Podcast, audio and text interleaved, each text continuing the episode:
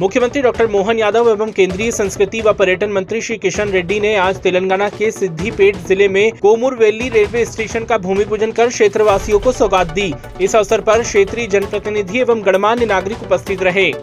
सिद्धिपेट में आयोजित कार्यक्रम में मुख्यमंत्री डॉक्टर मोहन यादव ने कहा कि ये मेरा सौभाग्य है कि मैं बाबा महाकाल की धरती मध्य प्रदेश से भगवान मल्लिकार्जुन के द्वार पर आया हूँ। मैं इस अवसर पर सभी नागरिकों का हाथ जोड़कर अभिनंदन करता हूँ।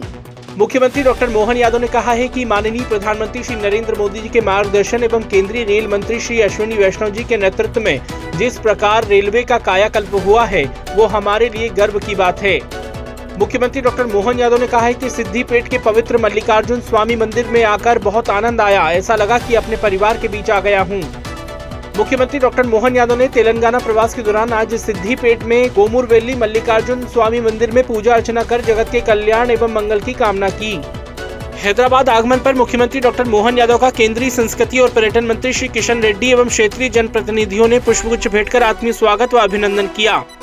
माननीय राज्यपाल श्री मंगू भाई पटेल से आज राजभवन में मुख्यमंत्री डॉक्टर मोहन यादव ने सौजन्य भेंट की एवं प्रदेश के विकास व जनकल्याण से जुड़े विभिन्न विषयों पर चर्चा की।